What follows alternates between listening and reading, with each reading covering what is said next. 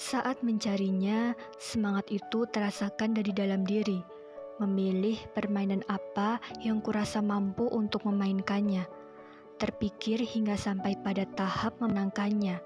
Ah, tak ada rasa percaya diri itu tumbuh. Ya sudah, ku bilang ini hanya untuk menambah pengalaman saja. Pengalaman-pengalaman akhirnya kurasakan, tiga hingga empat, namun rasanya cukup lelah. Berkaca kepada mereka yang berhasil memenangkannya, pasti sudah cukup canggih dalam memainkannya. Tidak cukup tiga hingga empat pengalaman, namun seratus hingga seribu yang telah mereka dapatkan. Permainan yang tak pernah ku menangkan, hanya terlintas merasakan menyerah, namun perjalanan ini masih panjang. Banyak permainan yang nyatanya belum aku coba.